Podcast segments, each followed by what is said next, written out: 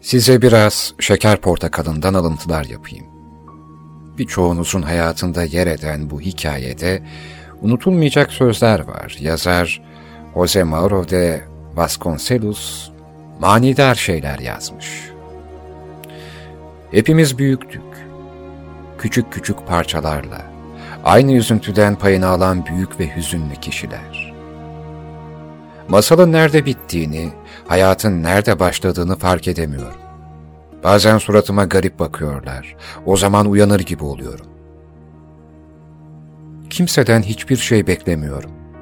Böylece hayal kırıklığına da uğramamış oluyorum. Şimdi acının ne olduğunu gerçekten biliyordum. Ayağını bir cam parçasıyla kesmek ve eczanede dikiş attırmak değildi bu. Acı, insanın birlikte ölmesi gereken şeydi. Kollarda, başta en ufak güç bırakmayan, yastıkta kafayı bir yandan öbür yana çevirme cesaretini bile yok eden şeydi. Onu yüreğimde öldüreceğim. Artık sevmeyerek. Bir şey daha var. Küçük şeker portakalı fidanını hemen kesmeyecekler. Kesildiğinde de sen çok uzaklarda olacaksın.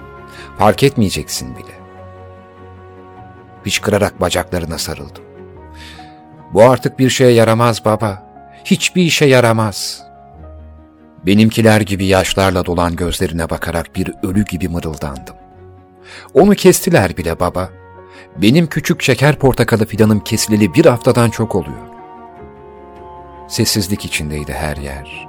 Ölümün kadifeden ayakları gezinir gibi ve ben yaşamaya hükümlüydüm. Yaşamaya. Destedeki bütün kartları öğrenmiştim. Ama valeleri pek sevmiyordum. Nedendir bilmem, kralın uşağı gibi görünüşleri vardı. Hayata uzaktan bakarak ilgisizliğimde yitip gitmiş gibiydim. Madem biraz alıntı yaptım, dilerseniz bir de küçük canlandırma yapalım. Bugüne kadar bu tür anlatılarda hep ben kendi kendime konuştum ama bu sefer değerli bir arkadaşım da bana eşlik edecek. Şeker portakalından bir alıntıda birlikte küçük bir canlandırma yaptık. Hem de çok küçük. Gizem Gülen. Çocuk sesin için teşekkürler. Hikayeyi birlikte noktalayalım.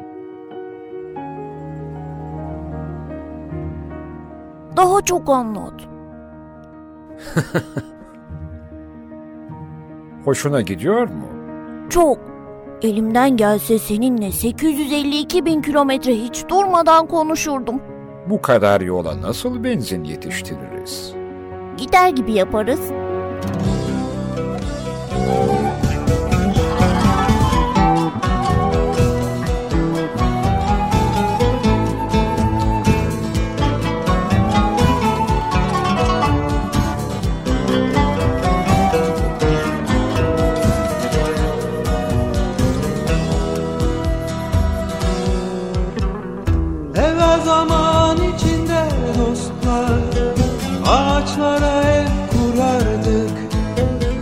Tatlı bir düş içinde Bir yere bir göğe bakardık.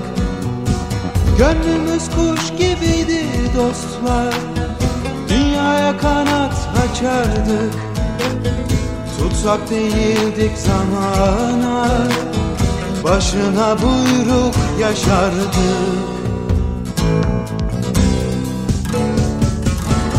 Çocuklardık Parlak yıldızlardık o zaman. Ay büyülüydü yakamoz deniz Ardından koştuğumuz o baharlar Çocuklardık Parlak yıldızlardık o zaman. Artık dönemesek de geriye. Ardından koştuğumuz o zamandı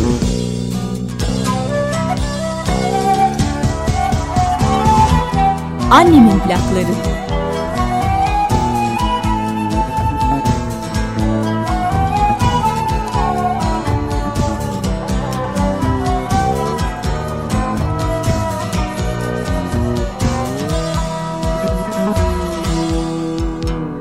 O zaman bu dostlar.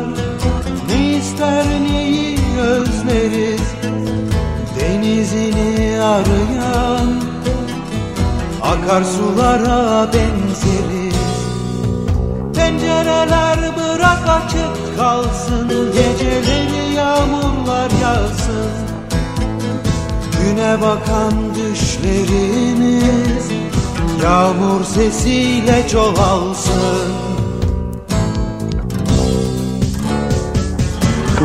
Çocuklardık, parlak yıldızlardık o zaman büyülüydü yakamoz deniz.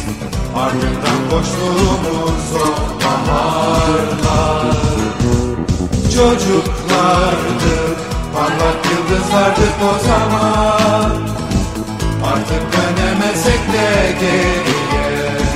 Ardından koştuğumuz o zamandı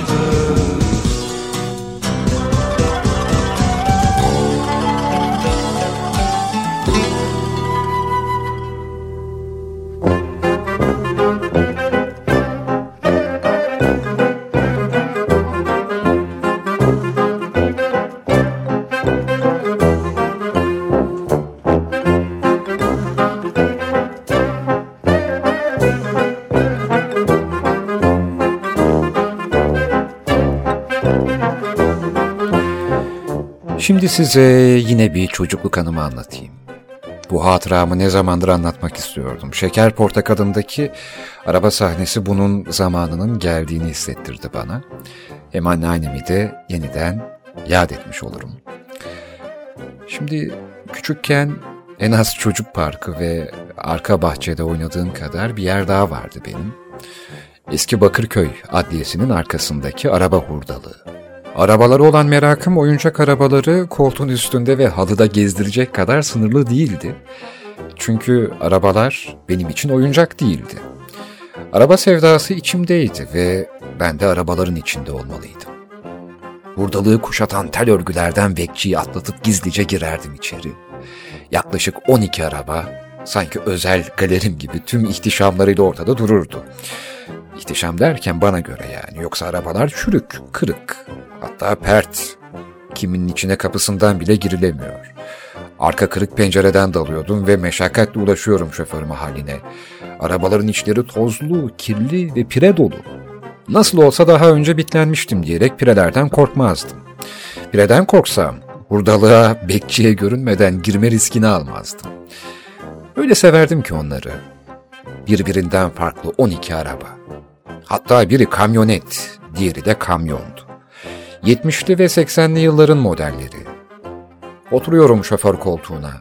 Her yeriyle oynuyorum canım arabaların. Direksiyonları kilitlenmiş kimisinin. Dönmüyor. Bazılarınınki biraz dönüyor ama ona da gücüm yetmiyor. Patlak lastikleri ve jantları toprağa gömülmüş artık. Camları kirli ya da çatlak olduğundan içinde olduğumu görmüyor kimse. Hurdalığın kısa duvarının yanındaki yoldan geçenler beni görmüyor. Adliyeye ve hurdalığa bakan bekçi beni görmüyor. Hem de çok sessizim. Ağzımla araba sesi, acı fren seslerini çok bağırmadan çıkarıyorum. Hadi direksiyonları dönmüyor tamam da. Bari vitesler geçseydi. Onlar da bozuk. Ama sinyal kolları iyi durumda. Dikiz aynaları genelde sağlam. Arkamı görebiliyorum. Bekçi gelmiyor. Devam. Of. of. Yine çok kaşındım. Şu pireler. Pireler. Biraz oynasam kaşıntıdan duramıyorum. Daha çok kalmak istiyorum o hurdalıkta. Arabaların içinde. Ama sokak kedilerinden farkım kalmıyor her hurdalıktan eve dönüşte. Anneannem, anneannem anlam veremiyor pirelenen çetine. Yıkıyor, paklıyor, kıyafetleri yeniliyor. Bir hafta sonra ise yine aynı terane. Yine gidiyorum hurdalığa, dayanamıyorum. Mahalledeki arkadaşlarım benimle gelmiyor. Bekçiden ve pirelerden korkuyorlar. Ama böyle daha iyi. Ben yalnız çalışırım. Kendi başıma olursa bekçiye yakalanmam. Arkadaşlarım gelirse kesin kontrolü kaybederim. Haftalar böyle geçiyor. Kendimi tutamayıp her hafta bir gün gidiyorum o hurdalığa. Arabalarıma. İçlerine girip sürüyorum hepsini sırayla. En çok siyah olanı seviyorum. Çünkü onun direksiyonunu zorlaya zorlaya biraz gevşettim. En iyi o dönüyor. Her hurdalık macerasının sonunda eve dönüyorum. Anneannem bitimden piremden usanmış. Gına geldi evladım diyor. Koca top sahasında pire seni nereden buluyor diyor. Yine yıkayıp patlıyor beni. Bilmiyor ki hurdalıktan geliyorum. O beni top sahasında top oynuyorum sanıyor. Bu böyle olmayacak. Pirelenmek umurumda değil ucunda arabalara binmek varken. Ama bunun sonu yok. 12 arabam var hurdalıkta ama hiçbirini evimin önüne getiremiyorum, yıkayamıyorum, pirelerden arındıramıyorum. Bir araba alabilmek için büyümem lazım. Ama ona da çok var da. Bu böyle olmayacak. Yine gidiyorum hurdalığa. Bu defa son kez. Çünkü bir planım var. 12 arabanın hepsine teker teker girip söküp kopartabildiğim ne varsa topluyorum. Sinyal kolları, dikiz aynası, torpido kapağı. Vitesi sökemedim ama vites topuzunu da çıkarıp aldım. Tamam da en önemlisini alamıyorum. E, direksiyon. İmkanı yok çıkmıyor yerinden. Ne kadar çürümüş arabalar da olsa sökemiyorum. 12 arabayı da denedim ama direksiyonlardan bir tanesi bile umut vermiyor. Yanımda getirdiğim kerpeten ve pense de işe yaramıyor. Arabalardan topladığım parçaları poşete koyup evin yolunu tutuyorum. Hurdalıktan topladığım, söktüğüm falan dedim ama bayağı çalıyorum aslında. Hani arabaların parçalarını, hırsızlığımdan memnunum. Araba hırsız olmasam da araba parçası hırsızıyım galiba. Nasıl olsa kimse kullanmıyor. Orada çürüyüp gidecekler. İçim rahat. Hırsızlığımdan memnunum. Eve geliyorum. Anneannem yine pirelenmiş Çetin'i karşılıyor kapıda. Elimde poşete bakıyor. Her şey anlaşılıyor. Yine beni yıkayıp paklıyor. Aklım eve getirdiğim poşette. Acaba atmış mıdır? Hı? Oh çok şükür kapının önünde duruyor. Tam alacağım. Anneannem dur diyor. Onları da temizlememiz lazım. Çamaşır sularıyla yıkıyor anneannem bir poşet ganimetimi. Kıyamıyor bana. Araba sevdamla arama girmiyor. Hurdalıkla vedalaştığımı söylemiştim ona beni yıkarken. Bir daha oraya gitmeyeceğim için arabalardan söktüğüm parçalara anlayış gösteriyor. Ama bir daha hurdalığa gidersem bütün bu zamazingoların balkondan aşağı atarım diyor. Gülüyorum. İnsan tehdit karşısında güler? Ben gülüyorum. Anneannem tatlı kadındır ama kızdığında pek de sevimli olduğunu söyleyemem. Gülmemin sebebi anneannemin tehdidini ciddiye almamak değil. Hurdalığa bir daha gitmeyeceğimi bildiğim için oradan getirdiğim parçalar benimle kalacak. Bunu biliyorum. Sevincimden gülüyorum. Şu anda da gülüyorum bunları hatırlarken. Ama hikaye bu kadar değil. Daha doğrusu asıl hikaye daha başlamadı. Bir şarkı dinleyelim. Ben de hem dinleneyim. Kaldığım yerden devam edeceğim. Siz bir çay koyun bu arada. Benimki demli olsun.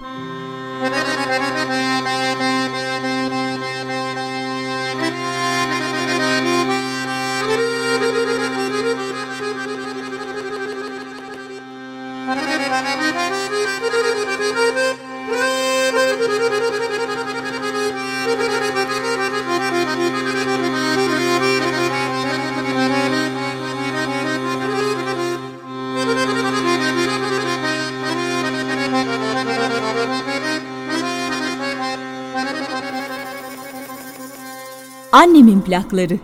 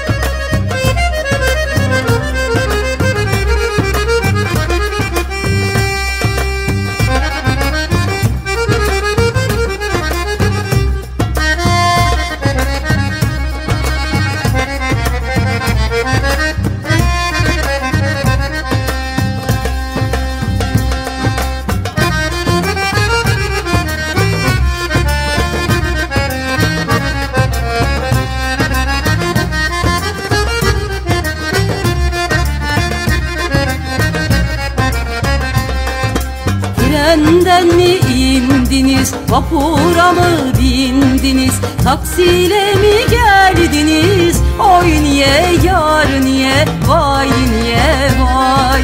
Taksiyle mi geldiniz, oy niye yar niye Vay niye vay? Birer birer baş olmaz Teker teker hiç olmaz Hepiniz hoş geldiniz. Oy niye yar niye Vay niye vay? Hepiniz hoş geldiniz. Oy niye yar niye Vay niye vay? Hepiniz hoş geldiniz. Oy niye yar niye Vay niye vay? Hepiniz hoş geldiniz. Oy niye yar niye Vay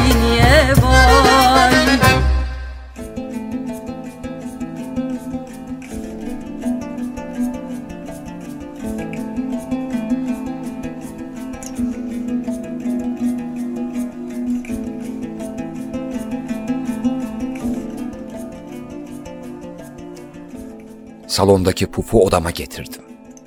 Arabalardan kopardığım sinyal kollarını üzerine dizdim. Torpido kapağının üstüne dikiz aynasını tutturdum. Koca babamın yarım metre boyundaki şamdanlarından birini de oturacağım sandalyenin sağına yere koydum. Elimi uzattığımda tam vites boyunda. Hurdalıktan söktüğüm vites topuzu üstüne uymadı ama olsun. Halis Kösel'e misafir terliklerini de gaz, fren ve debriyaj pedalları yaptım. Hemen ayağımın ucunda. Özellikle Halis Kösele olduğunu belirtiyorum çünkü üzerine bastıkça derisi pedal gibi geri düzeliyordu. Deforme olmuyordu yani. Çok yumuşaktılar ama sonuçta arabamın pedalıydı artık onlar. Şoför mahallimin en önemli parçası eksikti. Direksiyon. Evet, ne kadar tencere, kapak, leğen, evde yuvarlak ne varsa denesem de o havayı ve zevki veremedi bana bir türlü. Oflayıp puflayıp duruyorum, ayaklarımı yere vura vura salona gidip düşünüyorum. Canım sıkılıyor. Arabamın direksiyonu yok. Bu yüzden hareket etmiyor, gidemiyor. Nasıl gerginim, nasıl nalet. Anneannem halimi görüyor. Hazırlan deyip üstünü giyiniyor. Elinden tutuyorum. Dolmuşa biniyoruz. Topkapı'da iniyoruz. Bit pazarından içeri girdiğimizde aklıma hurdalığım geliyor. Orada pireler vardı, burada da bit var herhalde diyorum. Anneannem esnafa bir şeyler soruyor. Koltukçuları, hırdavatçıları falan geçiyoruz. Bit pazarının sonuna doğru küçük bir hangara benzeyen satıcının mekanından içeri giriyoruz. O da ne? Tamponlar asılı raflarda. O da ne? Jant kapakları kaplamış duvarları. O da ne? O da ne? Tuğla duvarda bir direksiyon asılı. Direksiyon! Direksiyon! Anneannem gözlerimin içine dünyanın en güzel hediyesiyle beni buluşturmanın verdiği mutlulukla bakıyor. Çok yüksekte. Hurda satıcısı merdivene çıkarak indiriyor direksiyonu. Siyah. Ortasında yeşil, siyah ve beyaz kuşa benzer bir amblem. Tozunu alıyor. Poşete koymak üzereyken ben artık dayanamayıp satıcının elinden kapıyorum direksiyonumu. Anneannem parasını veriyor. Bit pazarından ayrılıyoruz. Dolmuş durağında beklerken direksiyonumla oynamak için sabırsızlanıyorum. Daha kucağıma alıp yeterince inceleyemedim bile. Dolmuş geldi. Ben öndeki tekli koltuğa, anneannem de şoförün arkasındaki üçlü koltuğa oturdu. Bakırköy'e doğru yol alıyoruz. Direksiyon kucağımda. Şoför minibüsü nasıl kullanıyorsa aynı manevraları ben de yapıyorum direksiyonumla. Vites değiştireceği zaman da yanımdaki kapının döndürülerek açılan cam manivelasını ileri geri yapıp oynuyorum. Ben de yola bakıyorum. Şoförü taklit etmiyorum.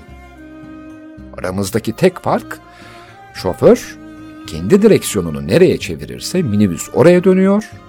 Bense minibüs nereye dönerse direksiyonumu o yöne çeviriyorum. Biraz gecikmeli de olsa minibüsü ben kullanıyorum hissi. Ama çok da gururluyum. Şoförün bana baktığını hissettiğim anlarda direksiyonumu kucağımdan alıp yanıma koyuyorum. Sanki sadece yanımda taşımam gereken bir şeymiş gibi. Şoförün bana bıyık altından güldüğünü, anneanneme dikiz aynasından bakıp durumu gözleriyle idare ettiğini biliyorum. Sonra yine dayanamıyorum. Direksiyonuma yük muamelesi yapamam. Yine kucağıma alıyorum. Merteli'de geçtik. İncirli'den sonra geçitten Bakırköy'e doğru dönerken yol boyunca en uzun direksiyon döndürme manevramı da ustalıkla yapıyorum. Virajı minibüsçüler gibi genişten dara aldım ben de. Ayaklarımla torpidonun altındaki döşemeyi pedallara basar gibi ezdim de ezdim, ezdim de ezdim. Nihayet geldik. Minibüsten indik ama ben hızımı alamadım. Kelime anlamıyla hızımı alamadım. Direksiyonu hala iki elimle önümde tutuyorum. Evin önüne geldik. Mahallenin delisi gibiyim elimde direksiyonla. Apartmanın merdivenlerini bile arabamla çıkıyorum. İçeri girer girmez odama koşuyorum. Her şey hazırdı.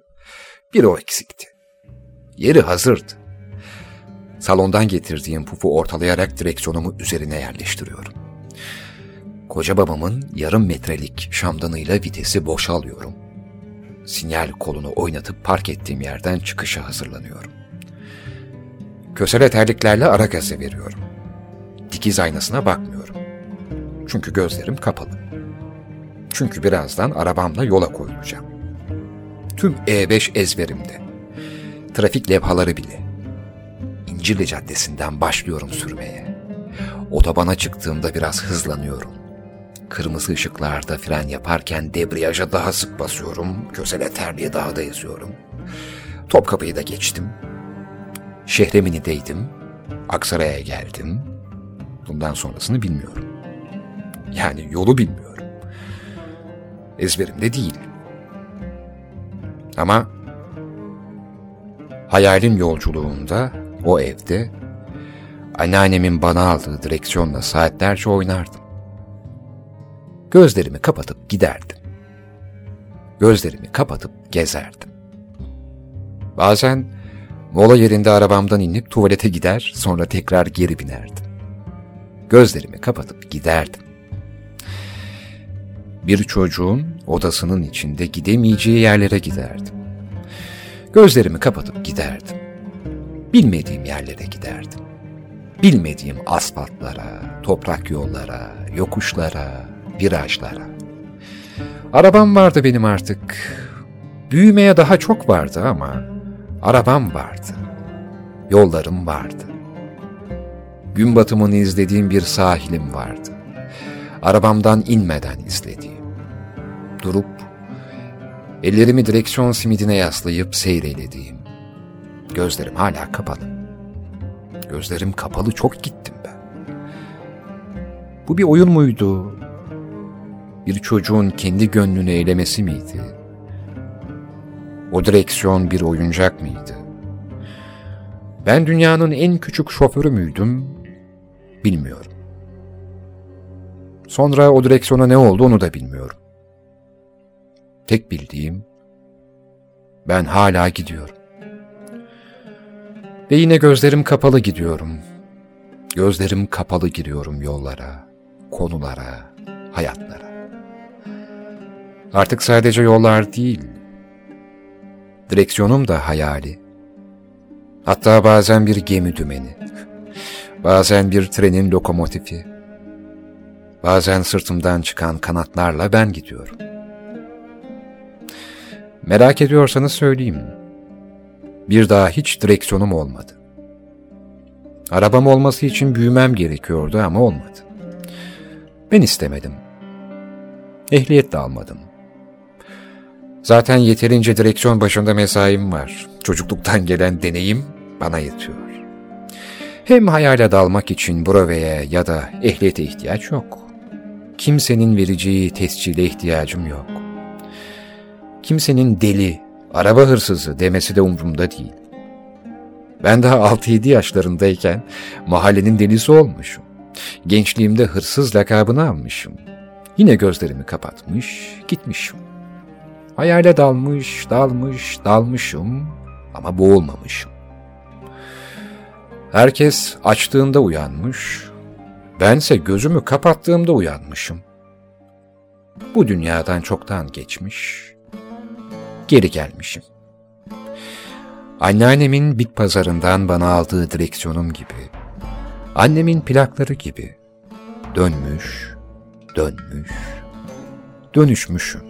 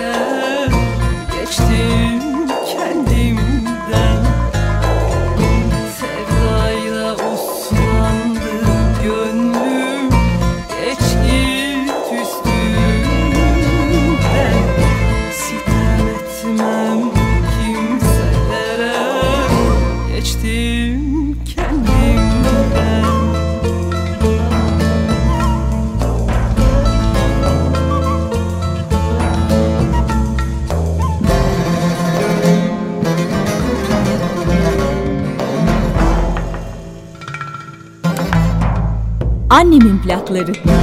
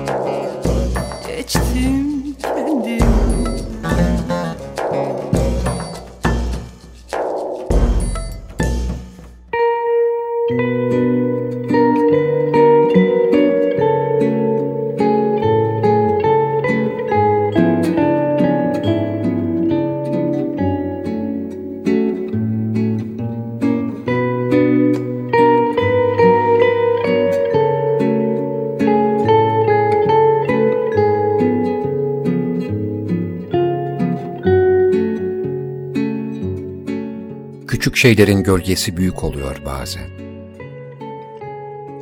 Fizik kurallarına uymayan bir şey bu. Gölgeler uzun oluyor. Geçmişte kalan birinin gölgesi bugüne kadar uzuyor. Işıksızlığı yaratan sadece bir cisim değil, bir isim. Bilgisayarda çalışırken olur olmadık açılan pencereler gibi hatıralar. Birini kapatsan diğeri açılıyor hemen. Onu da kapatsan yandan bir tane daha. Birini kapatayım derken aslında bir tane daha açmış oluyorsun. Virüsler öyledir yani. Çarpıya bastığında aslında o kapatma ikonu değil, yeni bir pencereyi daha tetikleme düğmesidir. Ve sonunda bırak birini kapattığında diğerinin açılmasını, hiç kapanmıyor da. Bazı hatıralar öyledir işte. Gözünün önüne geldikçe zihninden sızan bir virüs gibidir. Gözünü kapattığında altta çalışan bir gizli yazılım. Kalbinde suçu var bunda. Tik tak attığı gibi tıkır tıkır da çalıştırıyor geçmişi. Önüne bakamayan küçük çocuklar gibiyim. Hani hep arkasına bakarak yürüyen çocuklar vardır ya, annesinin elinden tutarken. Aklı, gözü, gönlü hep geçerken gördüğü bir şeye takılır. Yan taraflara da bakar. Ama hiçbir çocuk önüne bakmaz. Bu yüzden çocuklar çok düşer. Ben düşmüyorum. Düşsem daha iyi. Düşsem rahatlayacağım. Ben düştüm diyeceğim. Bazen düşmemek daha kötü. Dengenizi kaybedip ayakta durmaya direndiğinizde mideniz bulanır. Kalçanıza ağrı girer. Omurganızda tutukluk olur. Çarpa çarpa yürürsünüz. El yordamıyla bir trabzana tutunmak, duvara dokunup hala ayakta olduğunuzu anlamak. Düşersem diz çökerim diye düşünceliyim. Dik duracağım diye düşmemenin eziyetindeyim. Düşsem rahatlayacağım. Ayaktayken delirdim. Düşsem ne olur kim bilir. Düşsem akıllanır mıyım? Küçük çocuklar düşe kalka büyür. Ben büyüyünce düşmediğimden küçülüyorum. Açılmasını istemediğim bir üslü pencerelerle uğraşıyorum. Uzayan gölgelerden ışığa kaçamıyorum bazen. Herhangi bir şeyden karşıma çıkabiliyor bazen. bazen bir ayakkabı reklamında, bir meyveden, ne bileyim herhangi bir şeyden hatırlıyorum onu. Sadece onu. Onu hatırlıyorum. Uzayan bir gölge, kapanmayan virüslü pencereler gibi. Kendi kendime yaşadığım bir şey bu. Dünyanın haberi olmayan bir şeyden bu kadar etkilenmek ne tuhaf değil mi? Hiçbir yerdeki savaşlar, ölümler, eziyetler değil de kendi içindeki savaşa odaklanırsın. Gündemde herkes memleket meselelerini konuşuyor, sen içinden onunla konuşuyorsun. Hadi susayım artık, işime gücüme bakayım dediğimde bu sefer o benimle konuşuyor. Senden geçemeden kendimden geçemiyorum. Kendimden geçemeden ben benle kalamıyorum. Anladım ki kendinden geçmek de hüner değilmiş zaten. Daha önce çok geçmiştim çünkü. Bu bir döngüydü.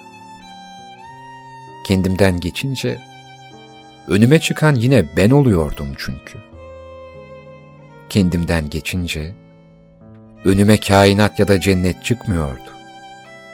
Benden yeni bir ben de değildi vardığım. Hatta daha eski bir bendi. Özümdü. Anladım ki kendinden geçmek de değilmiş eksik olan. Kendinden niye gidesin hem? Kendini bil dediklerinin sırrı bir kelime oyunuymuş. Kendini bil, aslında kendini bulmuş.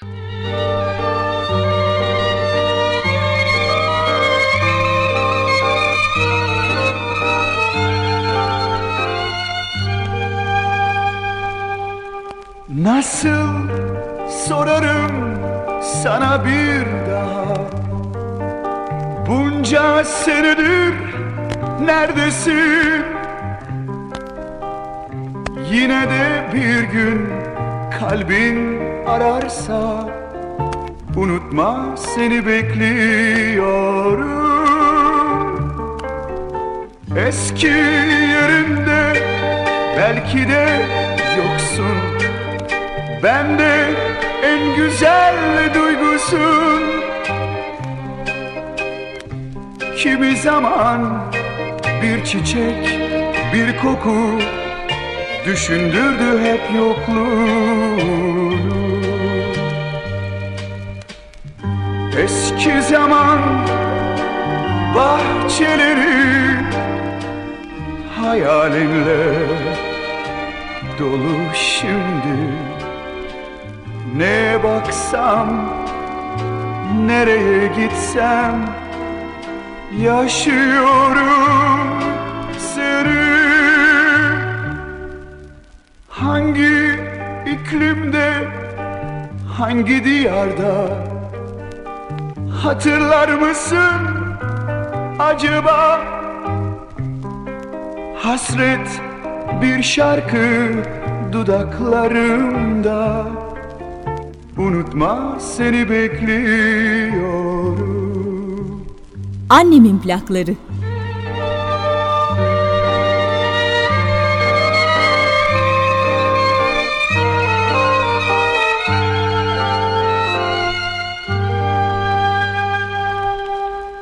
Nasıl sorarım sana bir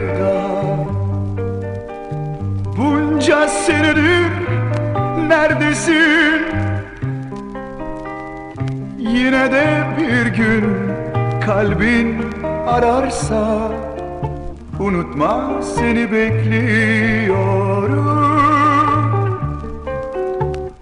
Eski yerinde belki de yoksun Ben de en güzel duygusun.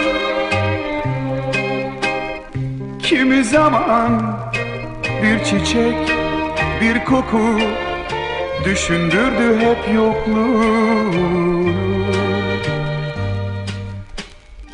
Eski zaman bahçeleri Hayalinle dolu. Şimdi Neye baksam, nereye gitsem Yaşıyorum Hangi iklimde, hangi diyarda? Hatırlar mısın acaba? Hasret bir şarkı dudaklarımda. Unutma seni bekliyorum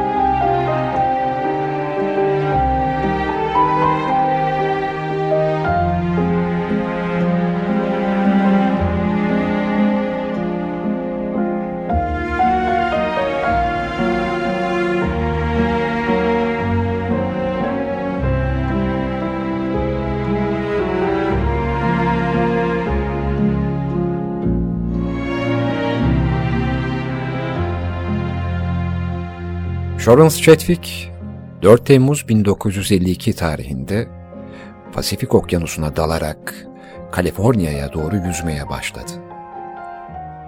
Eğer bu denemesini başarıyla tamamlarsa bunu yapan ilk kadın yüzücü olacaktı. Chetwick çok kararlı bir şekilde okyanusun sularına dalarak yüzmeye başladı. Ancak o gün yoğun sisten dolayı göz gözü görmüyor. Suysa aşırı derecede soğuk. Bu zor deneme birçok insan tarafından televizyonlardan dakika dakika seyrediliyordu. Saatler ilerliyor, bir taraftan yorgunluk, bir taraftan soğuk. Chetwick için dayanılmaz bir durumda.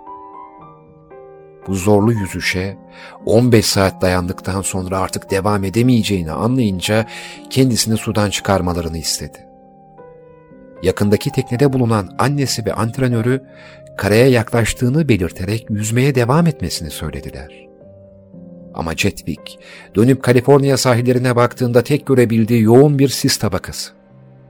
Az sonra Chetwick daha fazla dayanamayarak sudan çıktı. Dinlenip kendine geldikten sonra gazetecilerin kıyıya çok az bir mesafe kalmıştı, niçin biraz daha dayanmadınız sorusuna bakın mazeret bulmak için söylemiyorum ama karayı görebilseydim başarabilirdim cevabını verdi. Chetwick'in pes etmesi ne yorgunluktan ne de soğuktan kaynaklanıyordu.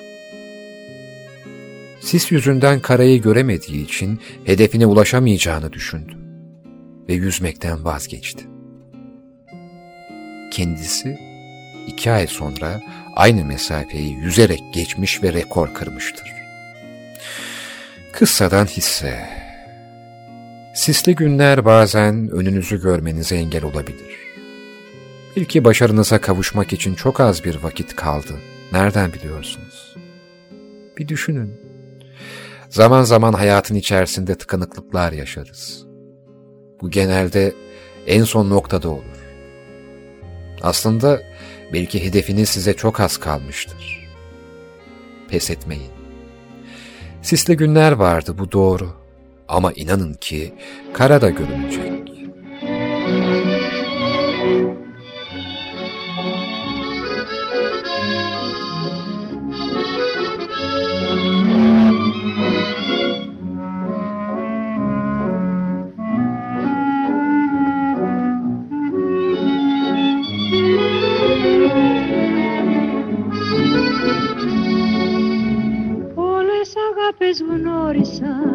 Αγάπησα και χώρισα. Μα όπου κι αν γυρνώσα εσένα ζητούσα. Στα όνειρα τα χείλια μου σε γύρευαν τα χείλια μου Σε γύρευε η ψυχή μου και πότε κρυφή μου Πόσο λυπάμαι τα χρόνια που πήγαν χαμένα πριν να γνωρίσω εσένα που ένα καιρό Μα πως φοβάμαι πως ίσως μια μέρα σε χάσω γιατί να σε ξεχάσω ποτέ δεν θα βρω. Γύρε κοντά μου αγάπη γλυκιά μου Θέλω ακόμα ξανά να σου πω Πόσο φοβάμαι πως ίσως μια μέρα σε χάσω και πως να σε ξεχάσω που τόσο σ' αγαπώ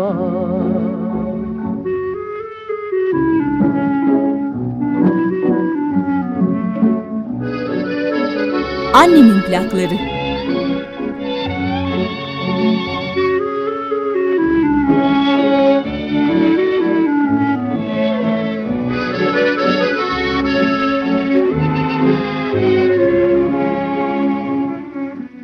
Πόσο λυπάμαι τα χρόνια που πήγαν χαμένα πριν να γνωρίσω εσένα που πρόζουμε ένα καιρό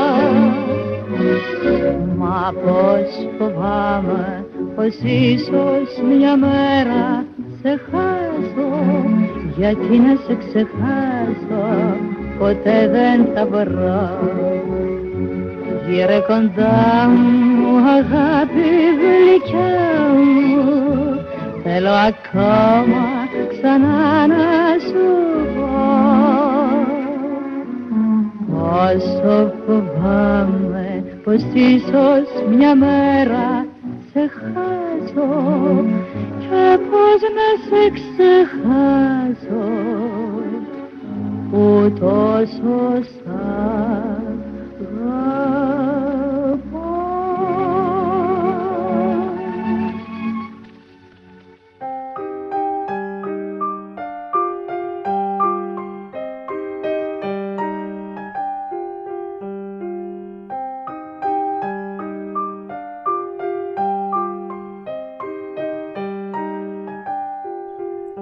Aygül Aydın çok güzel bir şey yazmış.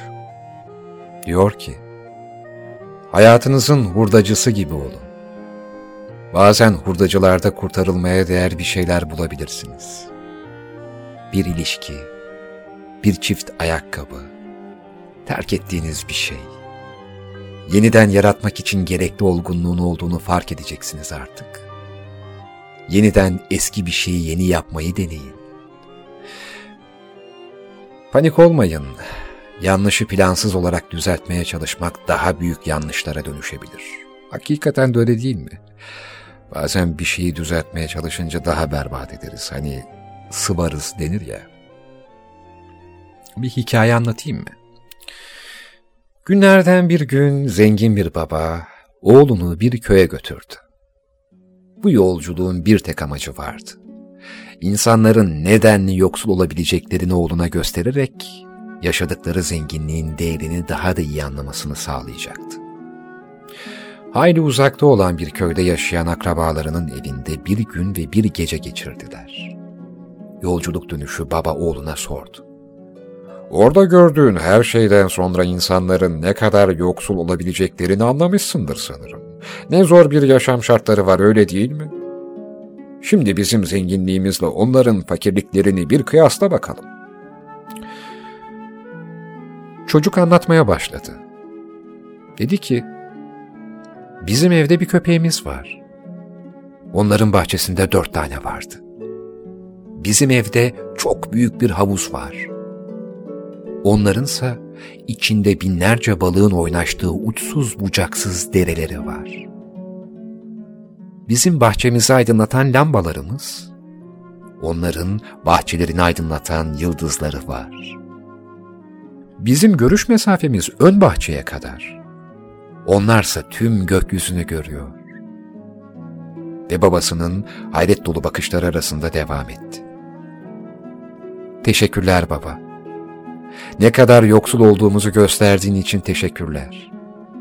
Sana yaşam diye sunulan oyunu bir kez idrak ettikten sonra artık onun bir parçası olamazsın. Var olmadığını fark etmeyi başardığın an var olursun. Bir rolden ancak o rolü mükemmel oynadığın zaman özgürleşirsin. Kendini gözlemleyerek. Eğer hissettiklerini yükseltmeyi başarabilirsen, tüm sıkıntıların, bölünmüşlüğün, savaşın, açlığın, sefaletin yerini güzelliğin ve gerçeğin ta kendisinin yer aldığı bir hayatın ortaya çıktığını göreceksin. O yüzden fakir ama gururlu bir genç görürseniz, sakın onu kovmayın. Bugünkü yaşamınıza bir bakın. Muhtemelen geçmişten getirdiğiniz oldukça fazla şey vardır. Bugünkü hayatımız ya geçmişte yaptıklarımızın bir sonucudur ya da yapmadıklarımızın. Öyle ya, insan hem yaptıklarının hem de yapmadıklarının sonuçlarıyla karşılaşır yaşamda. Yıllar önce kovduğun o fakir ama onurlu genç.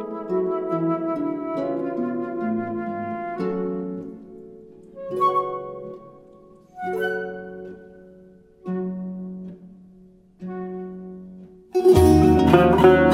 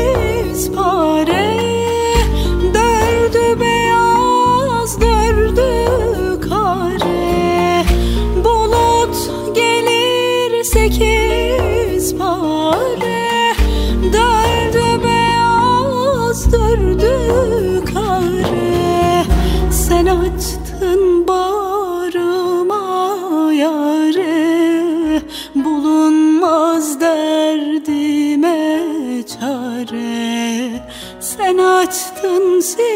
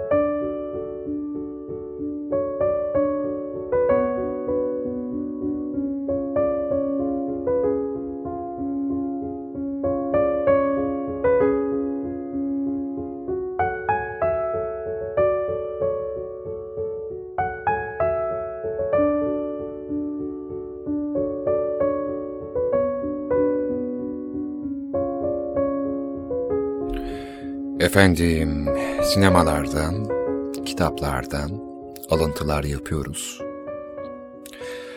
Geri kalanı zaten hayattan alıntılar.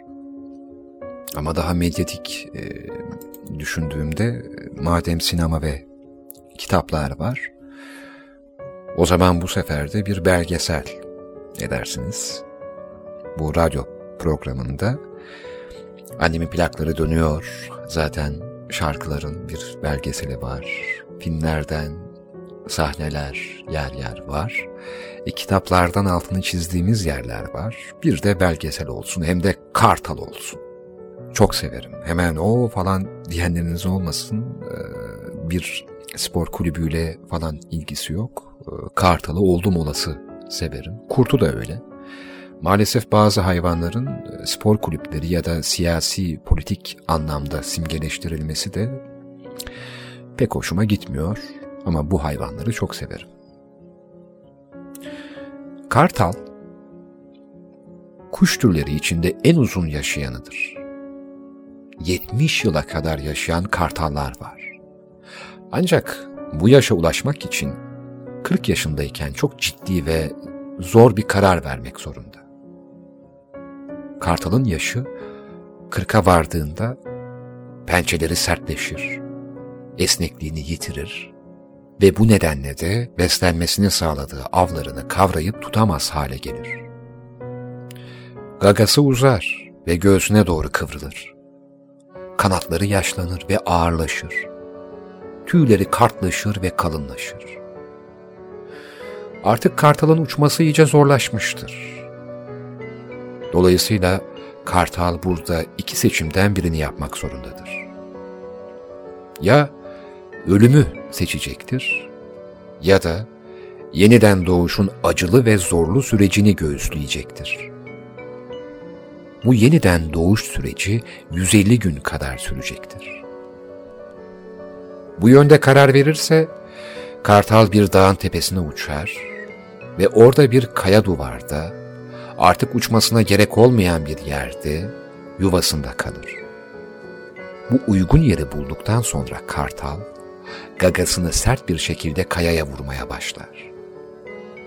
En sonunda kartalın gagası yerinden sökülür ve düşer. Kartal bir süre yeni gagasının çıkmasını bekler. Gagası çıktıktan sonra bu yeni gagayla pençelerini yerinden söker çıkarır. Yeni pençeleri çıkınca kartal bu kez eski kartlaşmış tüylerini yolmaya başlar. Beş ay sonra kartal kendisine 20 yıl veya daha uzun süreli bir yaşam bağışlayan meşhur yeniden doğuş uçuşunu yapmaya hazır duruma gelir. Kendi yaşamımızda sık sık bir yeniden doğuş süreci yaşamak zorunda kalıyoruz, öyle değil mi? Zafer uçuşunu sürdürmek için bize acı veren eski alışkanlıklarımızdan, geleneklerimizden ve anılarımızdan kurtulmak zorundayız. Ancak geçmişin gereksiz safrasından kurtulduğumuzda deneyimlerimizin yeniden doğuşumuzun getireceği olağanüstü sonuçlarından tam olarak yararlanabiliriz. Biliyor musunuz?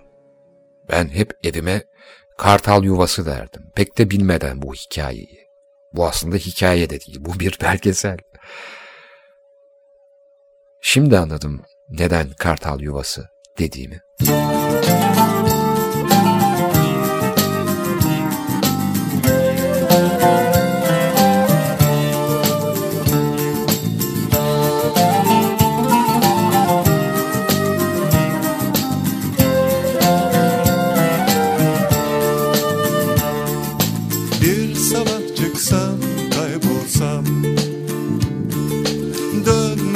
kalsa